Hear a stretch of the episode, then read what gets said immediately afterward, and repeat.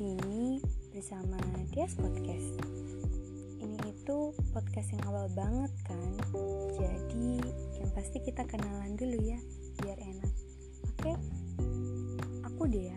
Nama lengkapnya Rahmadia Saputri yang baru aja masuk di Institut Teknologi Sumatera, Prodi Teknik Kimia. Kalau udah gini, jadi tambah semangat gak sih buat nyusun planning kita untuk ke depannya? Setelah kita berhasil ngelewatin banyak hal yang terjadi di waktu lalu, dan sekarang saatnya kita lanjut ke target yang berikutnya. Jadi, aku mau berbagi ke teman-teman soal planning aku ke depannya gimana. Karena ini masih awal banget, aku baru masuk. Rencanaku dalam waktu dekat ini bisa meningkatkan public speaking aku biar berani buat speak up di depan banyak orang. Karena jujur, aku orangnya gak sepede itu buat ngobrol di depan banyak orang. Terus aku mau ningkatin English speaking aku dan bahasa yang lainnya juga. Punya banyak kenalan jadi biar tiap hari ngerasa rame. Bisa paham dan mengerti ilmu-ilmu baru yang akan dipelajari.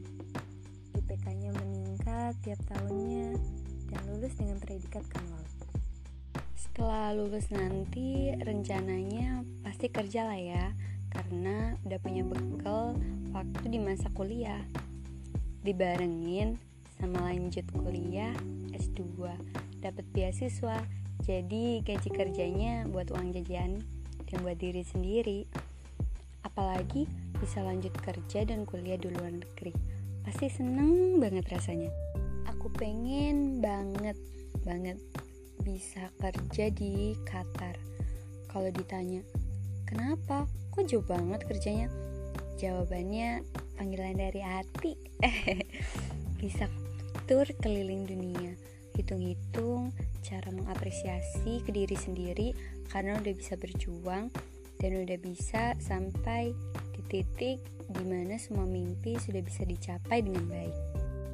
Kalau ada yang bilang, punya cita-cita kok tinggi banget. Hati-hati, nanti kalau jatuh sakit loh. Aku bakalan jawab pakai kata-kata Insinyur Soekarno. Gantungkan cita-citamu setinggi langit. Bermimpilah setinggi langit. Jika engkau jatuh, engkau akan jatuh di antara bintang-bintang.